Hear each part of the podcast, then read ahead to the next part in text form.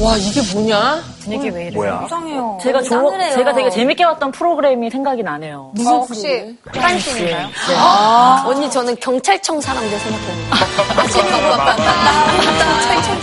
옛날 사람, 옛날 사람. 아, 근데 이게 뭐래요? 뭐 출입금지 뭐 이런 폴리스 라인도 쳐져 있고. 이 살인 현장 아니야, 살인 현장? 시작부터 너무 살벌한데. 김중년 사망 사건이래요. 바닥에 써 있어요. 뭐야? 김준현? 누군데? 중년이면은 우리 형사님이 나오시는 거예요? 김중년 씨가. 어,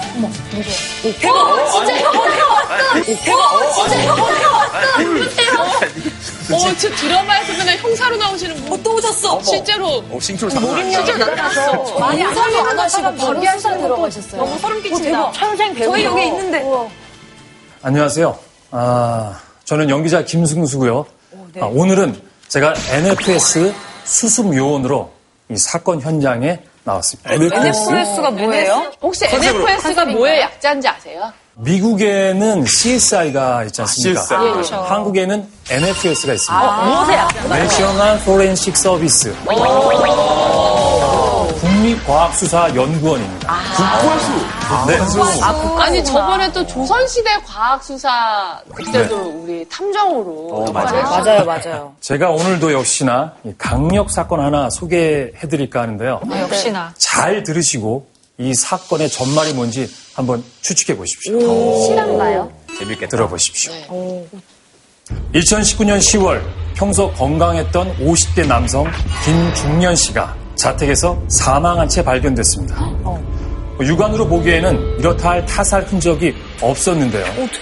그렇다면 과연 이 남성에겐 무슨 일이 있었던 걸까요?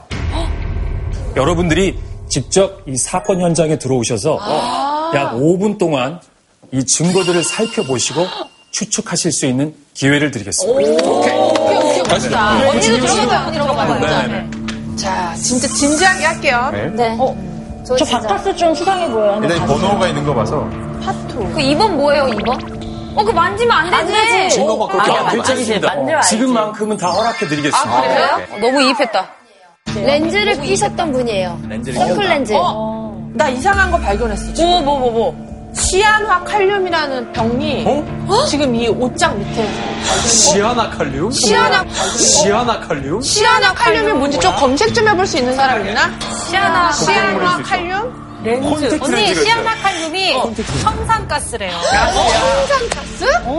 그 무서운 거 아니에요? 청산가리 치명적인 맹물. 청산가리가 있어, 집에? 보라야, 급해 봐봐. 장이야? 아니요, 쌌어요. 보라 씨 지고 있었어요. 쌌어요가 뭐예요? 아, 근데 너무 잘 알았겠다.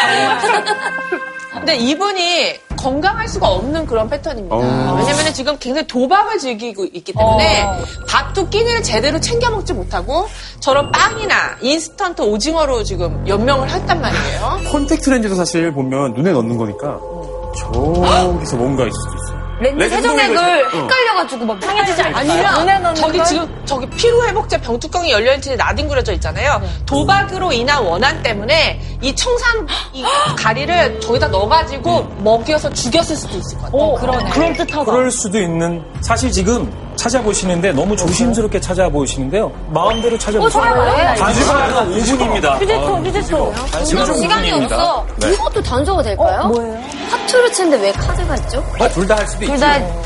둘다 지금 1번 반밖에 안 뭐, 나와. 오빠가 굉장히 좋아하는 거 어, 밑에 소라 소라. 그러니까 오래된 어. 아, 로션이 너무 좋게 아저씨 로션. 아, 저 탤런트 건담 타고 가는데요? 뭔가 어, 지금 1분 14초 남았어요 지금. 그럴 때가 아니야. 아니 옷장을 한번 쫙 열어봐. 뭐 있을 수도 있잖아. 옷장? 옷장이요? 베개 같은 거. 베개잎, 베개잎. 그 안에 안에 들어가 봐봐요. 물 빼.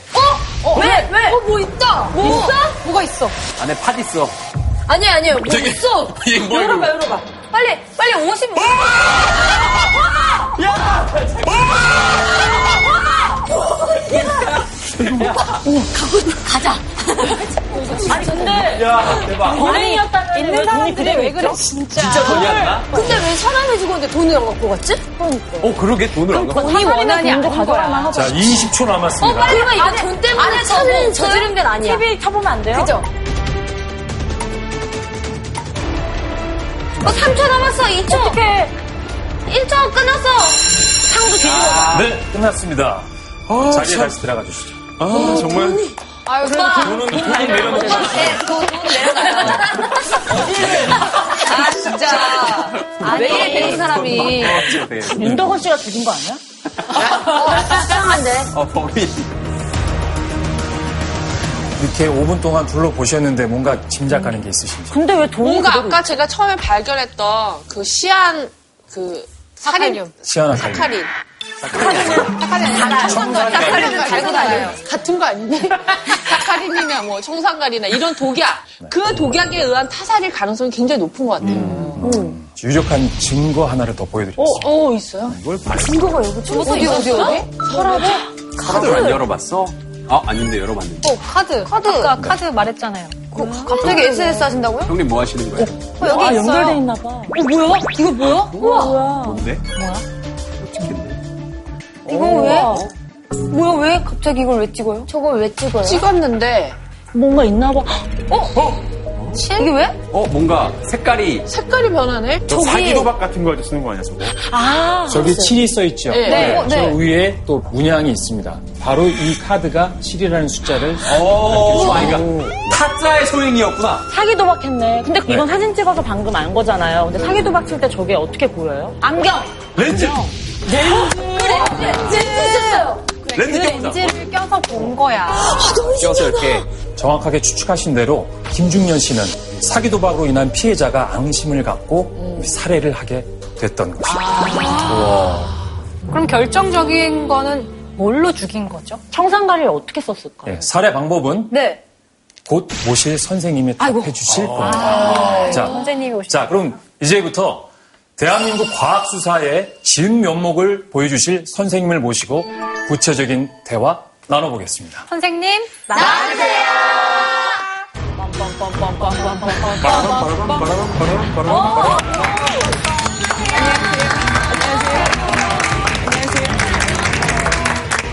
오늘 여러분들하고 같이 얘기하러 온 국립과학수사연구원의 초대 원장을 했던 정희선입니다. 여러분 만나뵙기 반갑습니다.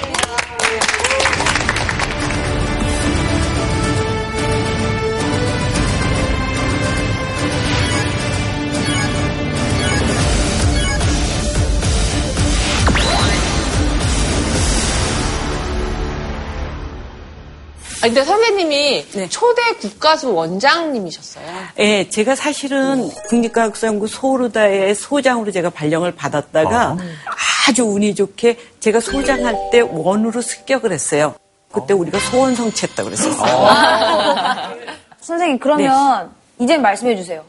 도대체 뭘로 죽인 거예요? 음. 어떻게 죽였느냐? 네. 사실은 여기서 아주 중요한 게 아까 시아나 칼륨, 그 청산가리라고 그렇게 보통 많이 얘기를 하죠. 근데 청산가리라는 게 굉장히 독성이 크거든요. 그래서 이게 옛날에 한 우리나라 70년대까지만 해도 부검한 분들이 한 반쯤은 그렇게 돌아가셨었고요. 근데 이렇게 한 80년대 되면서 한 20%, 한 90년대 되면 한 10%. 지금도 자살한다든가 타살용으로도 아직도 쓰이고 있어요. 이게 독성이 굉장히 커요. 사망하는 시간이 굉장히 짧아요.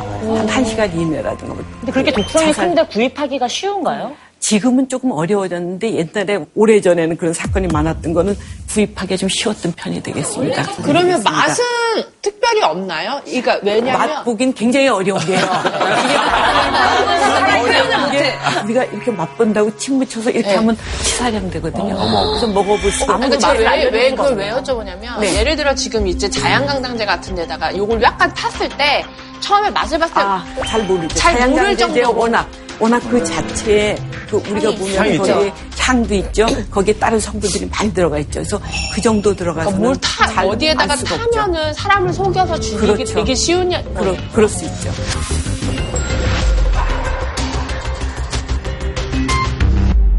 정말 그 사기 도박을 할 때 네. 사용됐던 그 사용 방법인가요? 그 카드 아, 예, 이게 사실은 사기 도박하는 사람들이 많아서 몇 억씩 돈을 이렇게 자살하는 사건이 생겼어요. 국가에서의 이제 많은 분들이 유능한 분들이 많고 그런데 이거를 개발하신 분이 컴퓨터 사이언스 하신 분이거든요. 저한테 하는 얘기가 이 편편한 면에다가 화학 물질을 입힌다고 그러면은 빛이 들어갈 때 빛이 굴절되는 정도라서 다르지 않겠느냐는 거죠. IT 기술을 갖고 그 차이를 한번 해보겠다는 거예요. 그래서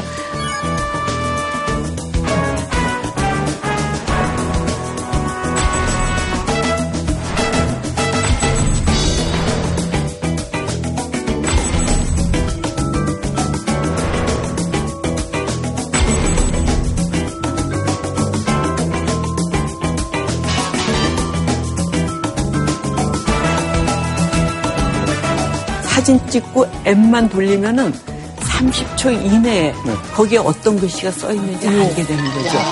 포커 칠 때 이거 어플로 한번 확인해보고 확인을 하고 해야겠네요. 해야겠네. 근데 그 앱은 생각하시는 남한테 분들이- 주지는 않습니다. 수사관들이 아, 네, 수사가 그러면 거예요. 그건 아무한테나 주선 안 되죠.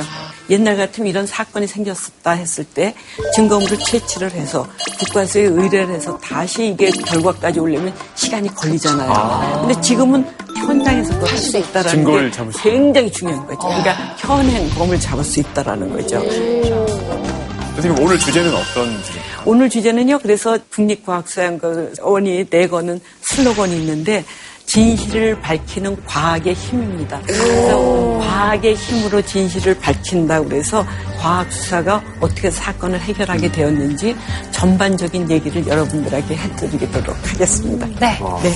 어, 그럼 저희 이제 본격적인 강연 부탁드리겠습니다. 네.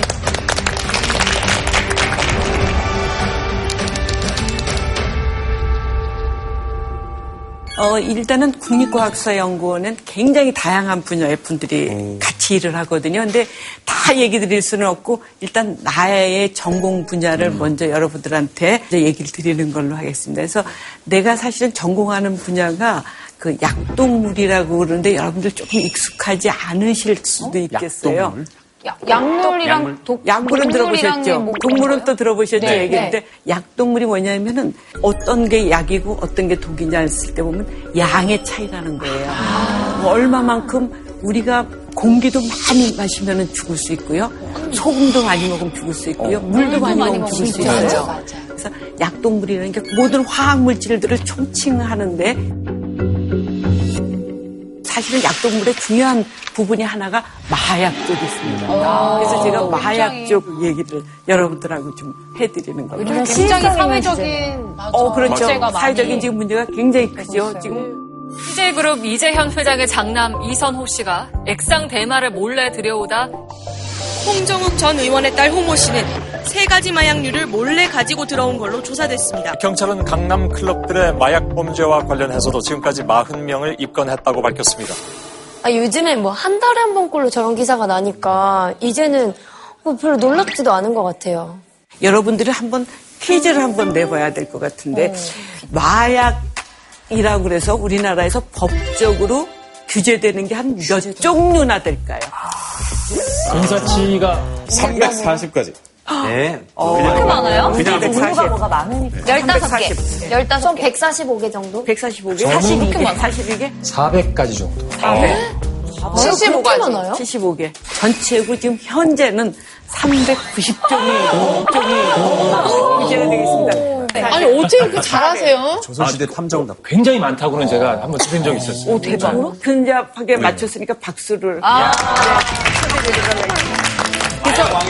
실수는 요원 정확히 잡습니다. 마약이라는 게 예, 무슨 정의예요? 어떤 거냐면요.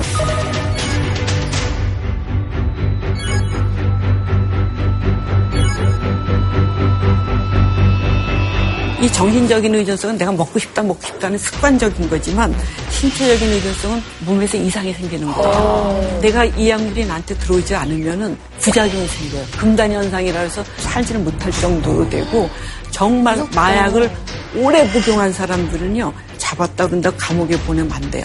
감옥에 보내면 죽을 수도 있어요. 아, 그 약물이 없었을 때 나타나는 부작용이 나타난다는 거죠. 숨을 못 쉬거나 그래서 초기에는 불면, 잠이 안 온다든가 뭐 이런 정도가 나타나다가 심하면은 뭐 경련, 막 혼수 오한 상태, 느끼고 막 이런 아주 거. 뭐 심하면은 그렇게 죽기도 하거든요. 그래서 어, 마약이라는 게 이런 부작용이 나타나기 때문에 굉장히 문제가 되고 어. 또 사실은 개인한테만 문제가 아니라 사회에도 굉장히 큰 해를 미쳐요. 어. 그래서 4번이 제일 문제인 것 같아요. 그렇죠. 여러 사람들한테 피해를 끼치게 그렇죠. 되니까. 자기만이 맞아. 아니라 음. 굉장히 폭력적이 돼서 다른 사람한테 정말 아주 크게 해를 미치고 가족들이 또 한감정세를 보이니까. 근데 마약 중에는 보면은 천연 마약에서 정말 여러분들이 혹시 들어보셨나 본데 양귀비 들어보셨어요? 예. 네. 아편? 아편. 뭐 아편. 그런 얘기 들어봤고 코카인 그, 그런 것 같은 경우는 천연 마약이라고 그래요. 아, 대마도 그런 거죠. 그렇죠. 대마도 천연이죠. 그러니까 식물에서 나는 거니까. 대마초. 그런 게 있는 반면에 또 합성하는 게 있어요. 네. 합성.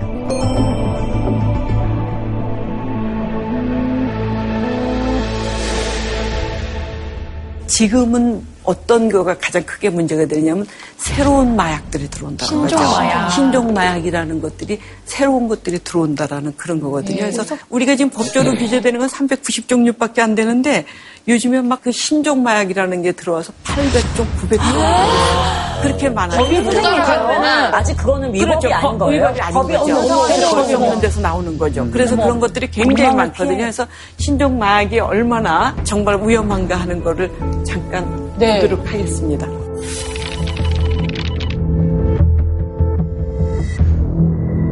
LSD라는 그 게 있는데 아 들어본 것 같아. 어떤 특징을 갖고 있느냐면은 환각성, 환시 눈앞에 이상한 게 보이고요, 환청 이상한 소리가 들리면서 전혀 다른 세계를 간 것 같이 느껴진다는 거죠. 근데 우리나라에서 있던 사건 중에 하나가 있었는데 우리나라예요? 우리나라에서 네, 있었어요. 우리나라. 19살 된 고등학생이 친구가 미국에서 온 거예요. 네. 그 친구가 와서 그 약물을 같이 먹은 거야. 먹고 집에 와서는 막 아버지 보고 아버지가 안경 썼는데 왜 안경 쓰셨느냐고 막 여러 네. 벗기고 또 집에 있는 의자가 이상하게 놓여졌다 그래서 의자를 막 자기가 이렇게 놓고 그러더니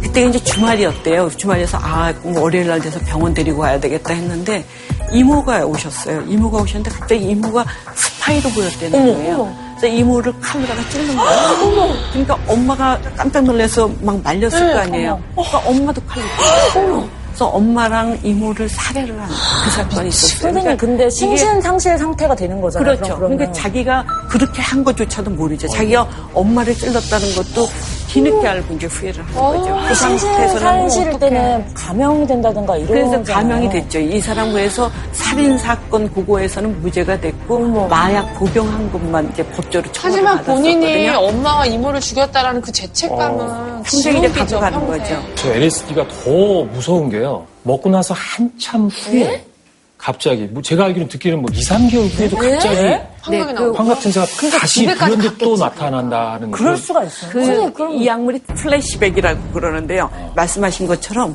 정말 한참 지난 다음에도 그 작용이 나타나기 때문에 굉장히 어, 좀 위험한 편이죠. 어. 그게 그래서 굉장히 이런 무섭다. 약물들이 좀 무섭네요, 진짜. 있어요. 예. 너무 무섭다. 너무 무섭다. 그리고 이 약물의 또 특징이 하나 그냥 굉장히 작은 양으로 일회용량이 돼요. 그래서 이게 보통 저렇게 종이 같은 거에 그러니까 우표 같은 게 막 몇십 회분이 될 때가 있고 아, 작게 만들어서 요즘에 최근에 우리나라에서 많이 관세청에서도 한 뭐 지금 3, 40건 잡았다고 얘기를 하거든요. 그런 정도로 계속 들어오는데 들어올 때 이게 잡기가 좀 어려운 아니 그런 그렇게 약물이 조금만 되겠습니다. 필요하니까 조금만 그렇죠. 해가지고 조금이니까 숨겨오기 들어오기에 너무 좀 편하잖아요.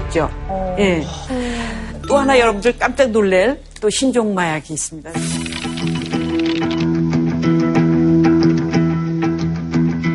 어, 왜 이래? 나 저거 봤어.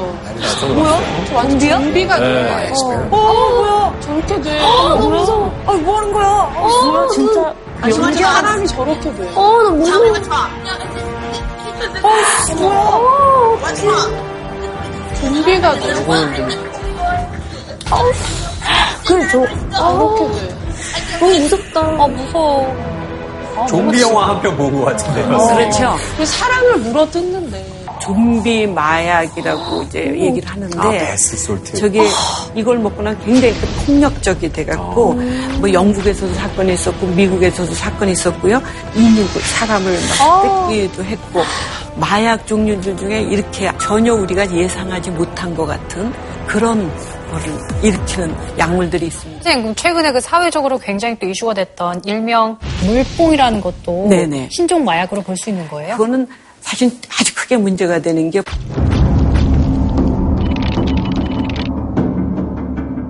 무색 무지 네. 색깔이 없어요. 그래서 어떤데 액체 같은데 타도 잘 몰라요. 모르는 거. 그러니까 보통 같이 데이트하는 사람이 주는 거지. 이거 마시라고. 마시고 나면은 자기가 거의 아. 기억이 안- 정신이 없고 근데 어떻게 정신 되죠? 잃어버려요. 아주 없고 기억을 거의 못해요. 깨어나서 내가 어머 무슨 일이 있은 것 같으네 하면 시간이 벌써 굉장히 많이 지난 거예요. 근데 우리 몸속에서 이게 변화되는 게 굉장히 빨라요.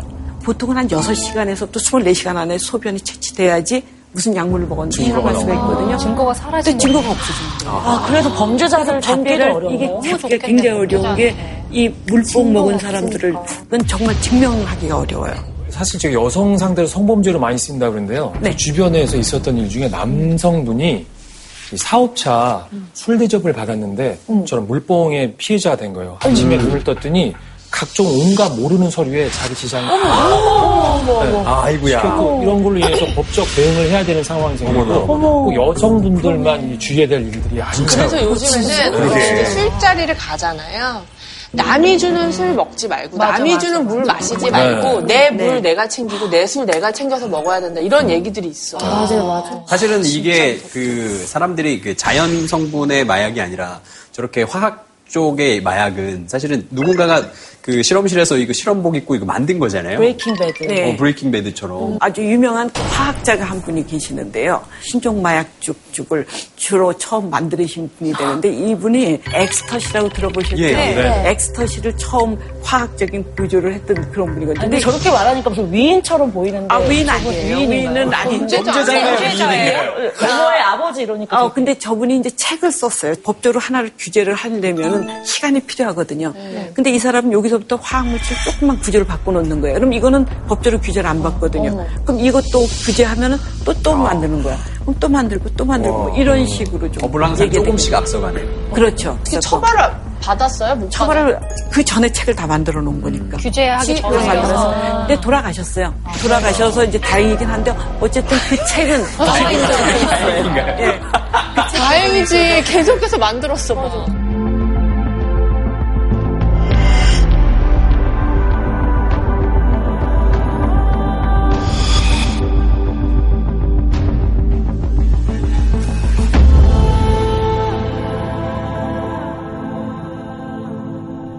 좀 약간 사소한 얘기인데 그 마약 사범을 단속하거나 할 때 그 몸의 털에서 그걸 검출한다는 얘기를 들었거든요. 음. 그래서 사람들이 그 검사 받으러 갈 때 다 밀고 눈썹이랑 머리랑 다 밀고 네, 한다는 어떤 연예인분도 머리 탈- 탈 진짜가요? 나타났잖아요. 그렇죠. 처음에 염색하구나. 사실은 마약을 먹었는지 안 먹었는지 실험을 어떻게 하느냐면 가장 많이 하는 게 지금도 가장 많은 건 소변 갖고 실험. 그렇죠. 그쵸. 음. 근데 소변에서는 시간이 얼마 지나면 안 나와요. 그러니까. 래서 약물이 안 나오니까 그래서 저희가 막 그때 고민했죠. 이거 어떻게 해야지 이걸 할 수가 있는가 했더니 아 그럼 모발을 갖고 실험하면 되겠다. 음. 음. 아, 그래서 아, 모발이 그거를 개발하신 거예요? 소변 검사도 제가 개발했죠.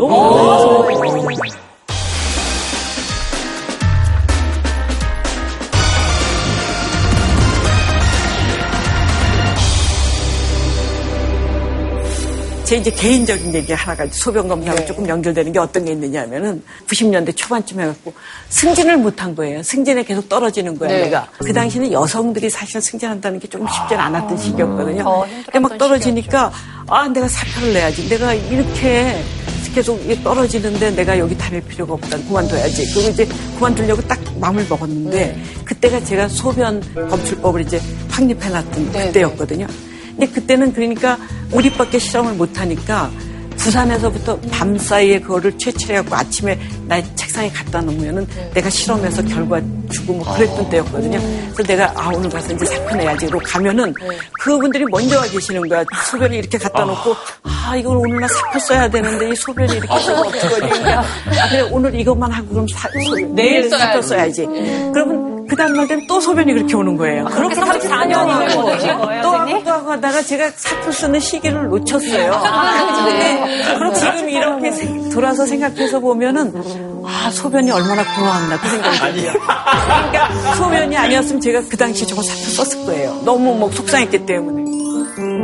선생님 그러면은 모발을 아까 모발을 물어봤는데 음. 온몸에 모발을 다 밀면은 그러면은 검사를 못 하는 건가요? 네. 그래도 할 수가 있죠.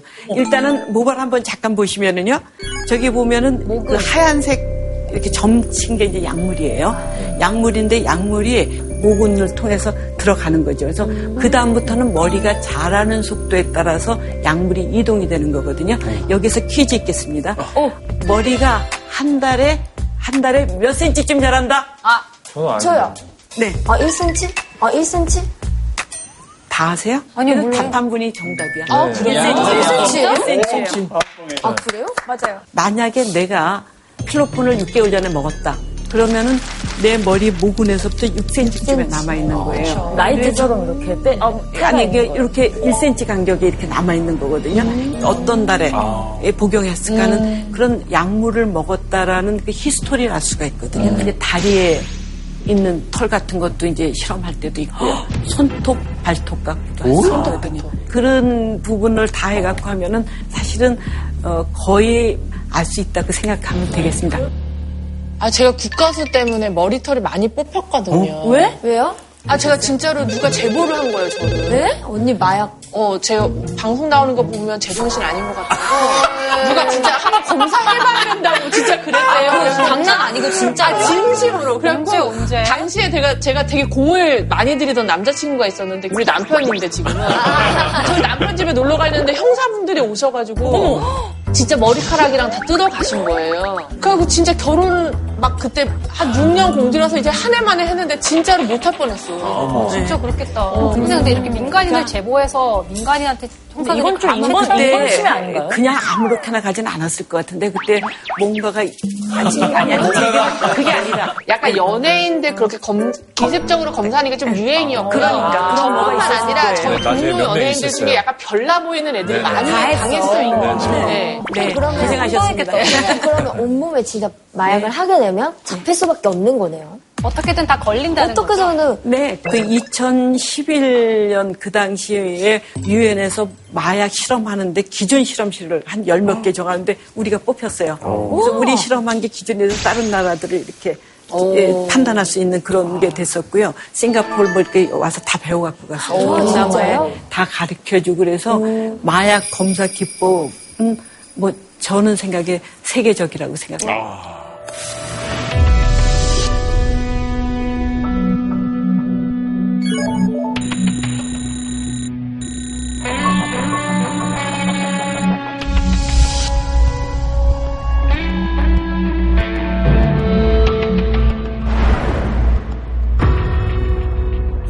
어, 근데 사실은 요즘에 마약 용어가 너무 저는 오남용이 된다는 것 때문에 좀 마음이 좀 많이 맞아, 아프고 음식 같은 있습니다. 것도. 저런 거 보셨죠, 그죠? 네. 마약 김밥 많이 먹었죠. 마약 김밥, 마약 마약 떡볶이. 많이 먹었어요. 마약 레깅스도 봤어 나는. 아 그래요? 마약 레깅스 무슨 편해서 너무 편해서 자꾸 입게 되는 거야. 그러면 입게 되고 마약 수면 바지 그리고 이렇게 좀 마약 바지. 과도하게 재밌게 하는 사람들 보고 뭐 약 빨았다. 어, 맞아, 맞아, 맞아. 어, 여러분들만 하더라도 조금 이렇게 마약의 폐 같은 걸 아시잖아요. 근데 네. 중고등학생들, 초등학생들 한번 생각해 보세요. 걔네들이 어 마약 김밥 저거 먹었더니 맛있네. 마약은 좋은 건가? 그렇게 생각할 수도 있죠. 마약을 이렇게 친숙하게 받아들인다는 거는 우리가 이렇게 개선을 해보는 게 네. 아, 정말 음. 필요할 거라고 저는 생각이 들고 있습니다. 음.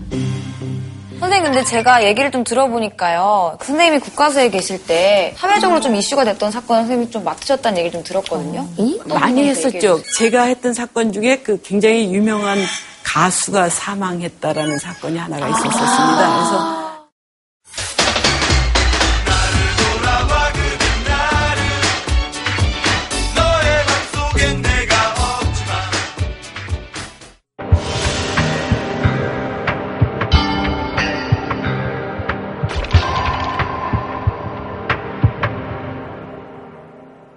의뢰 상황은 마약 관련일 가능성이 크다는 거예요. 왜냐하면 주사바늘 자국이 있다는 아. 거죠. 근데 음. 이제 부검하신 선생님하고 이렇게 얘기를 했더니 참 이상하다. 네. 오른손 잡이라고 그러는데 오른손 팔뚝에 주사바늘 자국이 28개가 있다. 28개는 네. 그래요.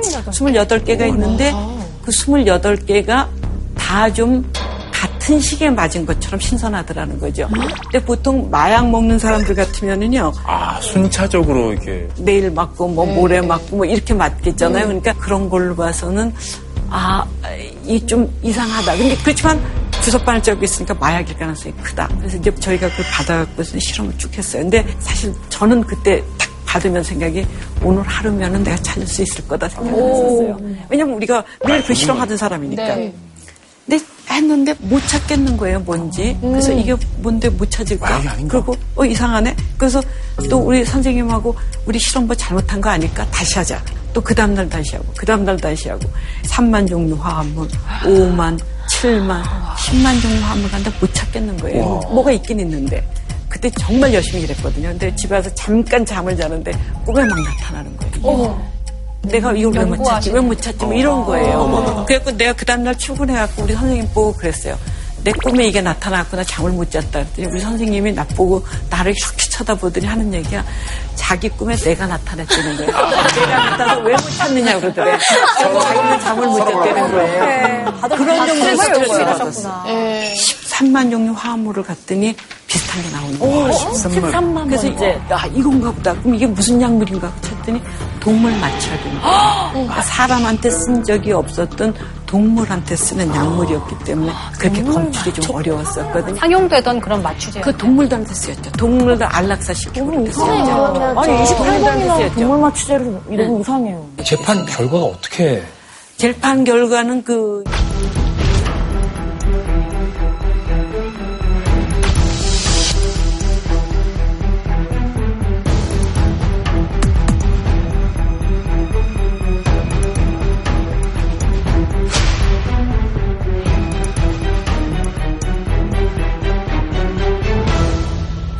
그럼 여러분 지금부터는요. 여러분들 일단 질문을 한번 하겠습니다.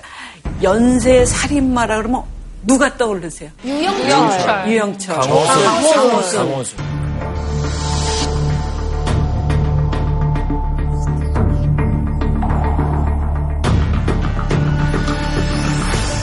저는 지금 이 녹화일 기준으로 이틀 전에 아, 경기도 네네. 화성에서 맞아. 그 연쇄 연쇄살인 사건. 네. 살인했던 살인했죠. 그 살인마가 이제 특정이 됐어요. 화성 연쇄살인 사건은 10명의 피해자를 남기고 30년 넘게 미궁에 빠져 있었죠. 경찰이 DNA를 근거로 이춘재를 화성 연쇄살인 사건의 유력 용의자로 특정했습니다. 어쨌든 연쇄 살인 사건이 굉장히 많았는데 오늘은 여러분들하고 그 강호순 사건을 잠깐 아. 얘기를 하는 네. 걸로 하겠습니다.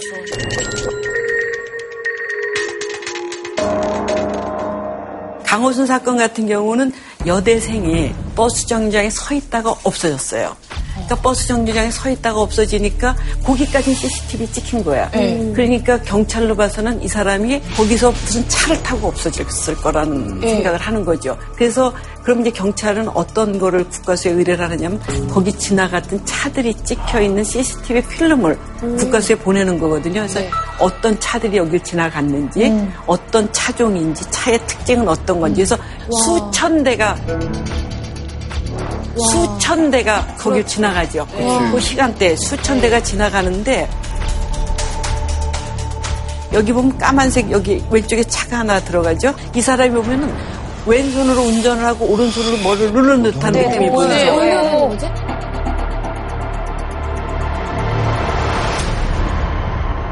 약간 그렇게 보이지 네, 않으세요? 네, 네. 다 이게 이런 어깨가 거. 살짝 이렇게 가- 그렇죠. 기울었어요. 예, 기울었죠. 그래서 이렇게 지나가니까 이러면 이제 국가수에서는 이때 지나가는 차들에 대해서 특징을 다 읽어요. 읽어갖고 그러면 이제 보여요? 경찰에다가 지금 저기 번호판. 같은 경우 그 주차 번호판이 스티커 같은 거 있잖아요. 그런 게 좀 특징적으로 있잖아요. 그래서 드리는 거예요. 그럼 경찰에서 그때부터 차적 조회를 합니다.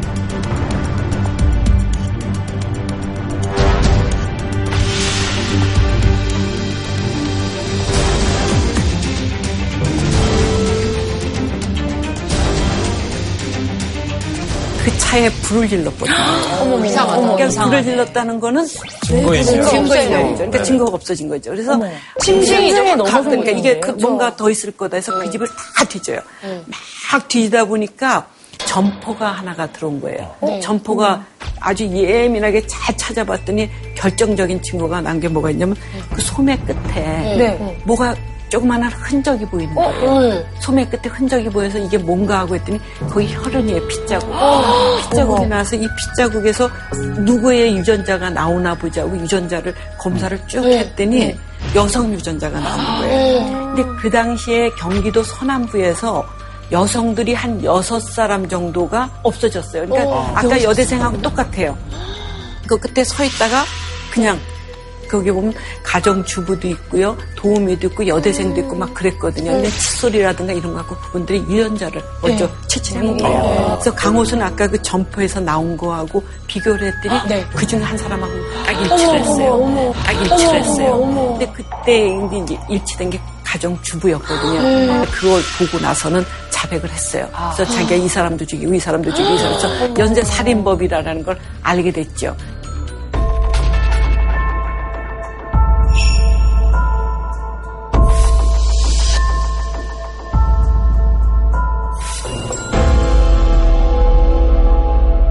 근데 여기 소매 끝에 있는 게 워낙 작은 양이었거든요. 뭐 네. 여러분들이 얼마만큼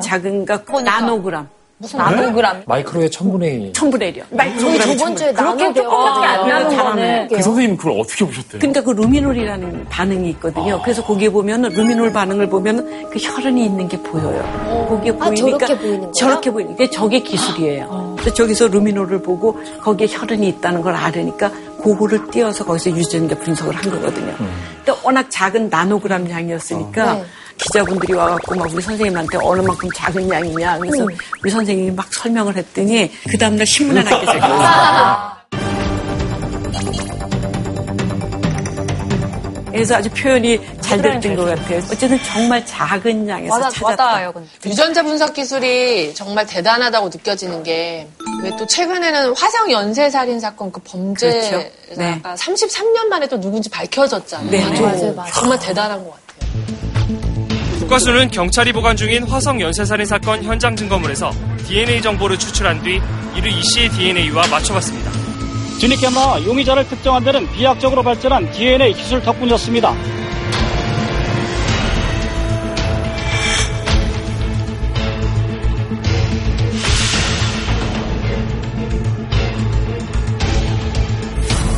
사실은 33년 만에 됐다는 게 이제 수용자들, 감옥에 계시는 분들한테는 우리가 유전자 그거를 못했었는데 2010년이 되면서 그 법이 만들어졌어요. 그래서 그분들에 대한 유전자를 다 갖고 있으니까 이번에 이렇게 찾을 수가 있었던 네. 거거든요. 음. 그런데 지난해 헌법재판소가 이 DNA 법이 헌법에 합치하지 않는다는 결정을 내렸습니다. 올해 말까지 국회가 이를 대체할 법을 만들지 않으면 DNA를 활용해 수사하는 건 사실상 불가능해집니다. 들으면 들을수록 진짜 완벽한 범죄가 없겠다. 국과수를 한번 정말 직접 가보고 싶다. 어머, 나도 가보고 아, 싶어요. 네, 가고 어떻게 싶으시죠? 궁금해요. 그래서 잠깐 우리 그럼 국가수 어 아주 잠깐만 방문해 보는 거. 요 어, 잠깐만 방문해 보는 거. 저기 어? 문이 열려요 혹시?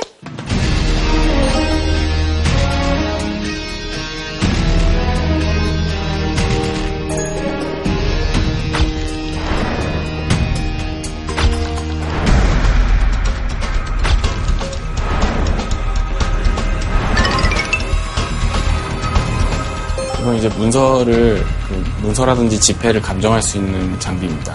1억이 좀 넘는 걸로 알고 있습니다. 어, 요즘 위조 지폐는 이제 오랫동안 봐오신 분들도 육안으로는 구분하기 힘들 정도로 많이 정교해지고 있습니다. 저렇게 하는구나. 저 기계가 굉장히 비싼 기계예요. 저걸 하면은 두 개 중에 어떤 게 가짜고 어떤 게 진짜일 것 같으세요? 아래 게 가짜 같아요. 아래 거 위에 가짜 게 같아요? 진짜. 한번 보죠. 뭐 어떤 게 맞는지. 음, 수사관 분들이 현장에서 채증해주신 지폐를 저희에게 이제 송부해주시면 더 감정을 한 후에 다시 돌려드리는데 한 달 정도 소요가 되었습니다. 오래 걸리는구나. 원래 한 달이 걸렸다고. 근데 국가수에서 저기 개발한 장비예요. 저 장비를 갖고 실험하면 네. 얼마나 빨리 하나 한번 보세요. 스마트폰 아. 갖고 쓰는 거예요. 한 달 걸리던 집회 감정을 예, 얼마나 빨리 할 수 있는가. 빨리 할 수 있군요.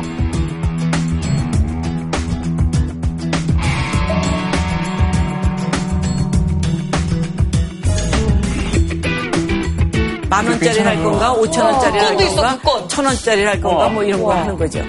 그래서 지금 실험해야 되니까 5만 원권이니까 5만 원권을 갖고 하는 거죠. 자외선이 자외선이 필요하구나. 네. 그래서 저걸 다는 거구나. 대박. 거기서 해갖고 이제 우와, 사진을 신기하다. 찍어보는 거죠. 몸이 신기해.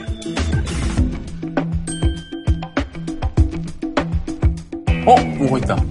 뭔데? 가짜인가? 어, 저걸 어떻게 알아? 진짜 이 찍으면 저기 나오죠. 진폐일 진폐일 가능성. 가능성이 어, 높습니다. 진짜 진짜일 가능성이 가능하네. 높은 거죠. 네. 그럼 아래 거 한번 다시 또 실험해 보는 걸로 하겠습니다. 뭔가 살짝 연해 색깔. 아, 약간 좀 그렇네. 아, 래 거를 보면은 아, 지저분하다. 예. 아, 뭐 선명하지 않, 은것 같기도 하고. 네, 한번 보죠 어떻게 되나? 이건 불일 이게 가능성이 높다. 그러니까 5초만 해. 이게 아니, 한달 정말 걸리던 참- 거잖아요. 저 앞으로 그러니까 어떡하나요? 옛날 그러니까 어, 삼도 없어. 가정 삼도 없어. 불가세만. 뭐야? 이거 아까 얘기했던 예. 그 기술이에요. 아, 예. 이건 정말 기가 막힌 기술이거든요. 이렇게 잘 안 보이는 이미지를 잘 보이게 선명화를 할 수 있고요. 더 잘 보이게 이제 영상 후처리를 진행을 하면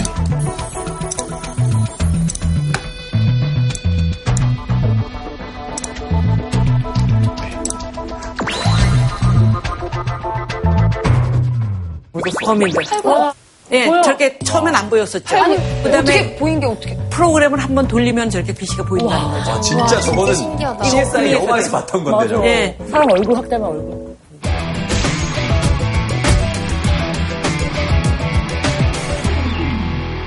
이거 이름도 치- 멋지죠? 칫 파인더예요. 이분이 어, 만드신 이분이에요? 거예요. 이분이 결. 제 이름은 이중이고요. 그 국립과학수연구원 디지털 분석과장으로 있습니다. 스넬스 법칙이라고 그러니까 물리 법칙입니다. 물리. 그러니까 초등학교에서는 다 아는 건데 이 빛이 물 속이나 이렇게 들어가면 매질이 틀리면은 다른 부분을 찾아내는 겁니다. 그게. 이과적인 설명 뭔데? 여기다 문과생들이거든요. 아무튼 대단한 기술.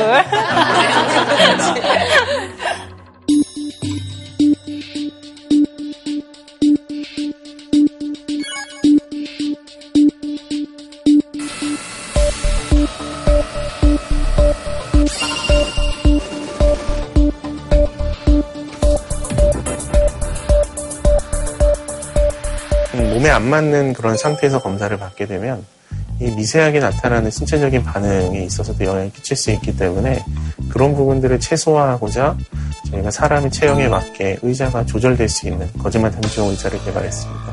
어, 우리가 아시는 분인데. 귀여워. 어, 우리가 아시는 분인데. 귀여워.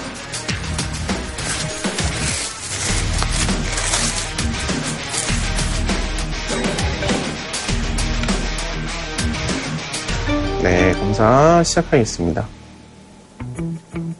본인의 이름이 차클 재밌어요? 지숙입니까? 물어보고 싶어. 이름 묻는 거예요?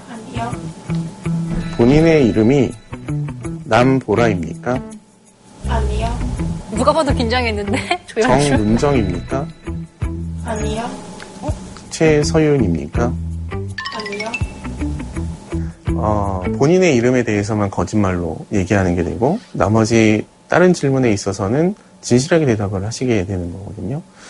근데 지금 보시면은 성함이 정문정님이신데 제가 본인의 이름이 정문정입니까라고 질문을 했을 때 반응들이 섞여서 나와 있는데 그중에서 가장 대표적으로 보시면 여기 뭔가 하나 볼록 올라와 있죠. 이게 이제 피부전도 반응이라고 하는데 어? 맞는데 아니라고 했잖아요. 아니라고 거짓말. 대답하더라도 떨리는 거죠. 손에서 미세하게 분비되는 땀 분비가 증가하면서 저런 식으로 반응으로 나타나는 거죠. 어, 근데 저걸 어떻게 선배는 잡아요? 땀으로 거짓말 감자. 나는 진짜 거짓말 탐지기 나는 내가 땀 속일 엄청 수 있는데. 아니 못 속일 거려. 어? 네, 시작하겠습니다. 본인이 가장 사랑하는 패널은 홍진경입니까? 네. 거짓말. 본인이 거짓말하는 가장 거짓말. 사랑하는 패널은 지숙입니까? 네. 덕원입니까? 네. 남보라입니까? 네. 최서연입니까? 네. 어, 저거 궁금하네요. 아, 궁금하다. 저거 진짜 궁금하다. 저거 진짜 궁금하네요. 다시 모이겠는데요. 날 보면서 굉장히 환하게 웃어주는데. 사실대로 말씀드려야 되나요? 아, 어, 나온 거 아니야? 참고는 지숙님과 강지영님인데요. 어. 지숙님과 강지영님인데 칭찬해. 아, 어, 역시. 좋아해, 좋아해. 이 거짓말 탐지는요, 피부의 전도도 호흡, 그다음에 맥박. 그런 걸 갖고 하는데 이제 국가에서 조금 더 하는 게 이그 동공? 동공의 변화. 예, 동공의 아까 낭 피할 수 있다고 그러셨죠. 근데 동공은 못, 피한, 못 피한다는 거거든요. 지금 그 거짓말 탐지기 결과 내용이 법정에서 상당한 비중을 차지하나요? 아니요, 그렇지 아, 않습니다. 그렇죠. 않아요. 법정에서 왜 이게 채택이 안 되느냐 하면 이게 거짓말이라는 게 인간이 할 수 있는 자연스러운 일이라는 거죠. 이 지금 현재로는 채택은 안 되더라도 굉장히 많이 활용되는 게 수사하는데. 수사 방향을 또 잡기에도 질문을 압박하면서 굉장히 중요하죠. 범인을 축소한다든가 이 사람이 그럴 가능성이 있는가 없는가 할 때는 굉장히 중요하게 음. 쓰입니다. 거기 앉자마자 거짓말했다고 자백하는 사람들이 생겼대요. 어. 그래서 저거 잘 만들었다고. 아, 많은 분들이 오해하시기에 가주말 탐지기라고 하면 그 장비 자체에서 거짓말 여부를 판단해 주는 것으로 알고 계시는데요. 실제 장비는 몸에서 나타나는 신호를 그래프로 그려주는 역할을 할 뿐이지 그것을 가지고 거짓말인지 진실인지를 판단하는 건 오로지 사람의 몫입니다. 어떤 반응들을 어떻게 볼 것인지가 검사의 핵심이라고 볼 수 있습니다.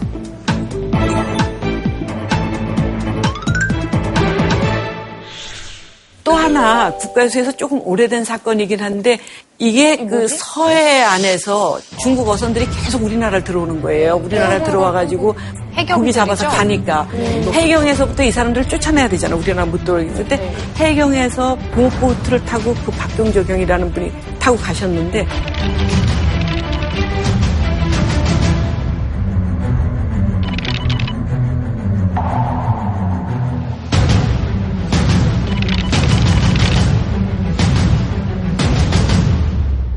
그 다음날 못 차고 그 다음날 시신을 찾았어요. 아. 근데 중국 어부들이 11명인데 자기네들이 한 명도 안 쳤다 그러는 거예요. 어머, 어머. 근데 그 중에 누군가 친 사람이 있어야 네, 될 거예요. 그러니까 근데 죽었겠죠. 11명이 다 안 그랬다 그러니까 멀리서 그러니까 이 동영상을 해경에서 찍은 거예요.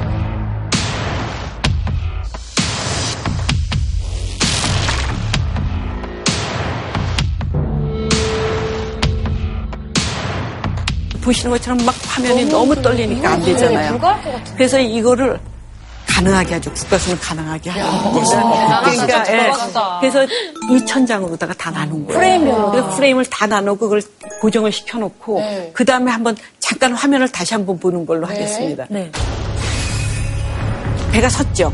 그 다음에 여기 보면은 사람이 먼저 서 있는 사람 중에 한 번째, 두 번째, 세 번째 사람이 삽을 들어서 튀는데 그때 떨어지죠. 네, 네, 네. 그렇죠. 보이시죠? 예, 예. 떨어져, 떨어지잖아요. 보여요, 보여요. 그래서 첫 번, 그래서 조정하다니. 저렇게 세 번째 사람이 삽을 들어서 치니까 그때 떨어졌다는 걸 저렇게 아, 증명을 할 수가 네. 있어요. 그래서 저걸 갖고 가서 보여주니까 그때야 자기가 때렸다라고 얘기해요. 아니 아까 그 흔들리는 영상을 이렇게, 이렇게 만들었다는 게 만드는 거예요. 너무 신기해요. 네. 우와. 그나저나 진짜 위험한 일이네요, 저 일이. 정말 위험하죠. 그 해경에서는 저 필름을 이제 국과수에 보내서 좀 해결해 줬으면 좋겠다. 정말 그래서 큰일 저희 하시네요, 선생님들이. 국가수. 진짜 음. 정말 잘하죠? 네. 그래서 저것도 와. 네. 굉장히 잘했던 그런 게 되겠습니다. 어떤 짓을 하든 간에 이런 증거를 밝힐 수 있다는 걸 사람들이 안다면 음. 네. 확실히 범죄를 덜 저지르게 될 것 같아요. 저는 그게 또 우리가 너무 기술을 가르쳐 주면은 네. 또 법인들이 그걸 알고 피해갈까봐 음. 국가에서는 좀 홍보를 안 하는 편이거든요. 아. 그래서 네. 이런 기술들을 묵묵히 뒤에서 일을 하는. 아, 오늘 안 알려주신 기술 중에서도 어. 되게 최첨단 기술이 많다는 거죠. 사실 지난 얘기니까 제가 해드리는 거예요. 이미 노출돼 있던 아우, 다행이다. 이 쉬는 정도면 시간에 뭐- 지숙이가 걱정하더라고요. 이거 방송으로 다 나가면 국가서 어떻게 맞아. 범죄자들 다 모방범죄 저지르면 어떻게 막 이러는 거예요. 다 아, 지난 얘기라 조금 어. 괜찮습니다. 아, 그래요? 네, 그러니까 아, 네. 예, 국가수가 세계 속에서 어느 정도 있는가 하는 그런 사건들도 좀 여러 개가 있는데 세계적으로도 높을 것 같아요. 네, 사실 좀 오래된 사건이라 다 아실 텐데 어? 그 네, 방배동의 이거. 아. 설해마을이라고 그래서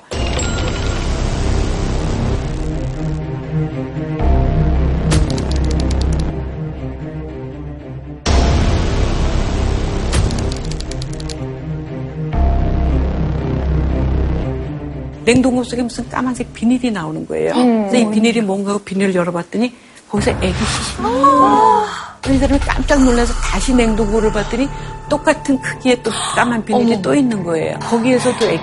너무 무서워. 애기가 애기가 둘이 발견이 됐어요. 그러니까 자기 집 이 냉장고예요? 사람- 자기 집 냉장고죠. 여러분 뭐가 궁금하세요? 그러니까 애기 둘이 발견됐으니까. 누가 죽였는지. 누가 누구야? 누구예요? 언제 어떻게 누구야? 누구의 누구야? 있는지. 왜 누가 누구야? 이게 왜 우리 집 냉장고에 있어? 사실은 수사하시는 분 입장에서는 얘네들이 죽어서 태어났냐 살아서 태어났냐가 엄청 중요해요. 아. 그래서 살아서 태어났다 그러면 누군가에 의해서 살해가 된 거잖아요. 음. 그러니까 살인 사건이 관련되는 거고 뭐 죽어서 태어났다 그러면 그렇지 않은 거고 이제 그런 거죠. 아기들이 태어나자마자 제일 먼저 하는 게 숨 쉬는 거예요. 네. 그러니까 폐 속에 공기가 있는지 아. 없는지 하는 게 굉장히 중요하거든요. 음, 예. 그래서 지검에서 보니까 애기들 둘 다 폐 속에 공기가 있는 거예요. 그럼 얘네들이 살아서 죽인 아. 태어난 거네. 애기들하는 거죠. 근데 살아서 태어났다. 그럼 얘네들은 살인 어. 당한 거가 되는 거죠. 음. 남자분이 이제 세포를 남겨놓고 갔어요. 애기들 둘한테서 조직된 걸 갖고 이제 검사를 쭉 했어요. 네. 어, 검사를 하고 이렇게 딱 봤더니 놀랍게도 애기 둘의 아버지가 이 사람이에요.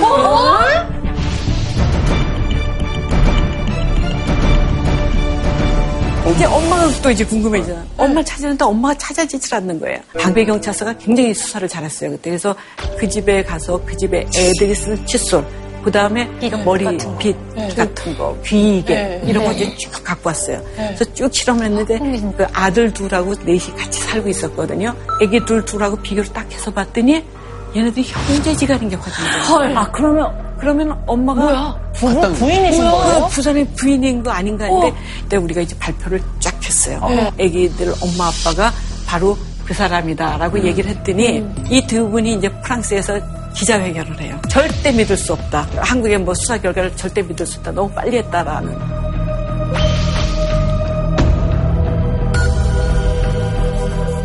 굉장히 이제 막 우리나라 폄하하면서. 막 폄하하고 막 그러니까 어 우리는 엄청 억울했죠. 어, 그래요. 어, 이거 아, 그럴 수가 그럼 있나 증거를 했는데 네. 프랑스 대사관에서 영사가 나와서 영사 본원 앞에서 조직을 띄워줬어요. 네. 그래서 그 조직을 갖고 프랑스를 갖고 갔어요. 네. 그래서 나중에 얘기 들으니까 세계 연구기관에서 실험했대요. 네. 어, 특히 결과가 우리랑 일치를 했어요. 네. 그러니까 그때야 이 여성분이 자백을 한 거예요. 아. 자기가 사실은 아기들이 이렇게 태어나자마자 그렇게 애들을 죽였다. 어. 근데 이분은 자기가 임신한 걸 거부를 하는 질환이었다는 거예요. 이제 르몽드지에서 정식으로 자기네들이 너무 오만했다.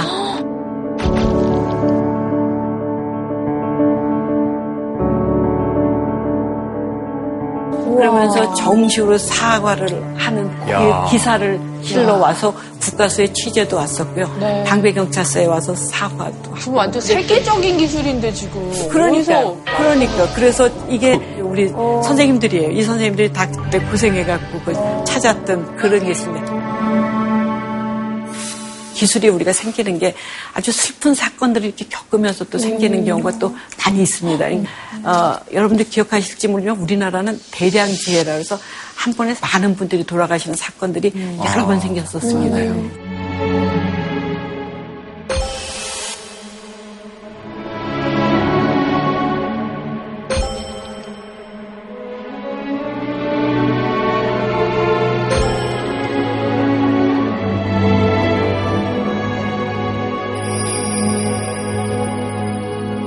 대구 지하철 사건 때는 그때 국가수 직원들이 한 3분의 1 정도가 다 대구를 내려가서 한 세 달 정도 있었던 그런 게 되겠습니다. 그래서 한 차량에 44등분으로다 이렇게 나누는 거예요, 조그만하게. 두 파트로 보는데 9시간씩을 걸려서 보는 거죠. 그러니까 거기에서 유전자를 분석을 해서 찾고, 그다음에 엑스레이. 옛날에 내가 어떤 질병에 걸려, 뭐 임플란트 같은 거 한 거라든가 뭐 이런 게 남아있을 수가 있거든요. 그러니까 법의학 쪽에서 보고, 그다음에 치아, 법치하는 데서도 보고, 그다음에 유류품 검사하면서 이 돌아가신 분이 어떤 분인지 그분들을 확인하는 그런 것들을 쭉 가져서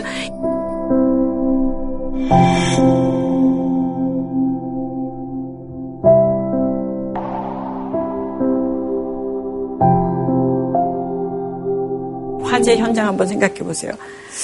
먼지, 분진과 냄새 얼마, 그다음에 까만색과 하얀색밖에 없는데 거기서 다 타고난 데서 뭘 찾는다고 생각해 보세요. 음. 쉽지 않잖아요. 그러니까 라이트를 계속 켜고 하니까 눈에 각막이 막 문제가 생기고 그럴 정도로 막 질환 생기는 직원들도 있었고요. 그래서 정말 어렵게 이 실험을 했던 게 바로 그래서 되게 그 업무량이나 네. 이런 것도 정말 힘들었겠지만 이런 큰 사고나 범죄 현장을 계속 보시면 심리적으로도 많이 어려움이 있으실 것 같아요. 특히 대구 지하철 참사 당시에 굉장히 안타까운 사람들이 굉장히 많았었잖아요. 굉장히 많았었습니다. 사실은 굉장히 이제 어떤 차량 하나에 첫 번째 차량에 보면은 어떤 희신이 있는데 그걸 분리하기가 그렇게 어려웠었던 거였거든요. 그래서 막 정말 애써서 분리를 해서 보니까 거기가 부부였다라는 게 이제 확인이 됐던 거.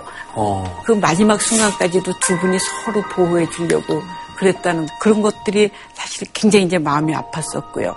또 이게 참 이상한 게 사람이 몸이 타는데 편지가 안 타는 경우가 있어요. 네. 뭐가 다 타고 없는데 유난하게 편지가 하나 안 타고 있는 편지 속에 보니까 누구, 누구 누구를 사랑하는 정말 사랑한다라는 말이 있는 편지가 남아 있었던 거 이런 것들이 정말 이런 사건이 생기면 절대 안 된다라는 걸 다시 한번 느끼게 됐던 이제 그때 그래서 아주 늘 마음에 이렇게 좀 남아 있는 그런 게 되겠습니다.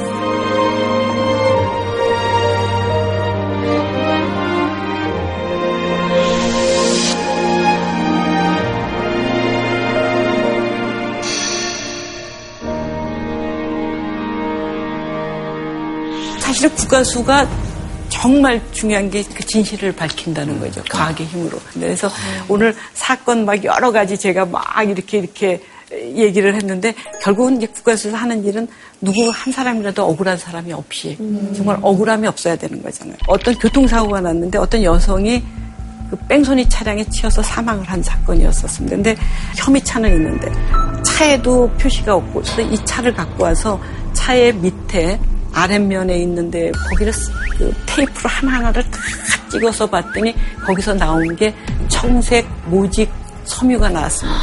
근데 보니까 돌아가신 여성분의 치마에 청색 모직 이게 있었던 거거든요. 그러니까 왜 이분이 돌아가셨냐 그 원인을 찾아가려고 하는 아주 정말 끈질긴 같은 게 집념 같은 게 필요한 데가 바로 국가 그러니까 이게 억울하신 분들 입장에서 너무 고마운 곳이고 범죄자들한테는 정말 저승사자보다 더 무서운 분들이시죠. 정말. 아, 아, 감사합니다. 예. 일단 위조 지폐를 그 제작한 제작범이 검거가 되면 그, 네 제일 이 박경적 경위님 그, 그걸 제가 처리했거든요.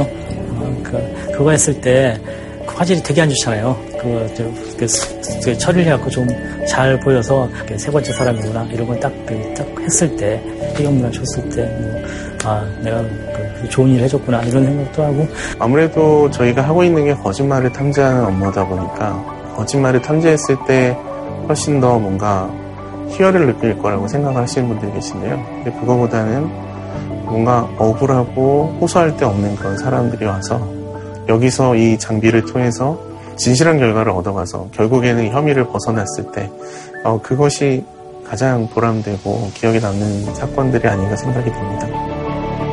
진실을 진실을 진실을 밝히는 과학의 힘 여러분들이 앞으로 더 많이 국가에서 응원해 주시기를 바라면서 제 강의 마치는 걸로 하겠습니다. 감사합니다.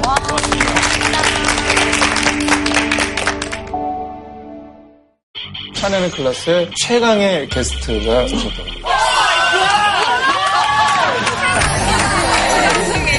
여전히 잘생겼네. 요 누구 아, 때문에 자꾸 이렇게 나오는 거예요? 정말 제가 너무 듣고 싶었던 최고의 강연자십니다. 유현준 교수님을 소개하겠습니다.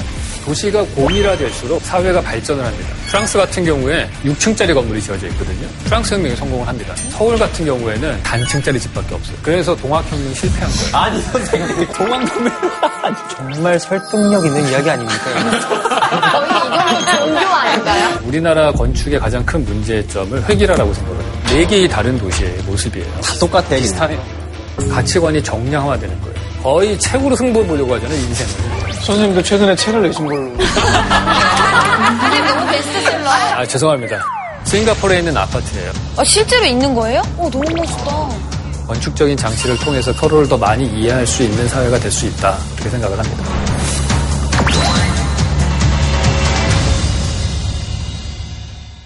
질문상을 네, 내주실 아, 건데요. 질문상이네요. 질문상. 뭐야? 그렇기 때문에. 우와, 이거 뭐예요? 익명장이에요? 이거 국립과학수사연구원에서 나온 그 NFS에서 거기서 특별히 나온 질문 접시 같은 거. 보니까 탐나네. 탐나요? 보니까 좋다. 탐나시면 나와서 받으시고.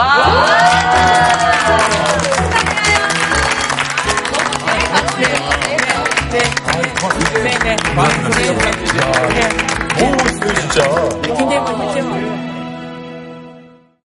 JTBC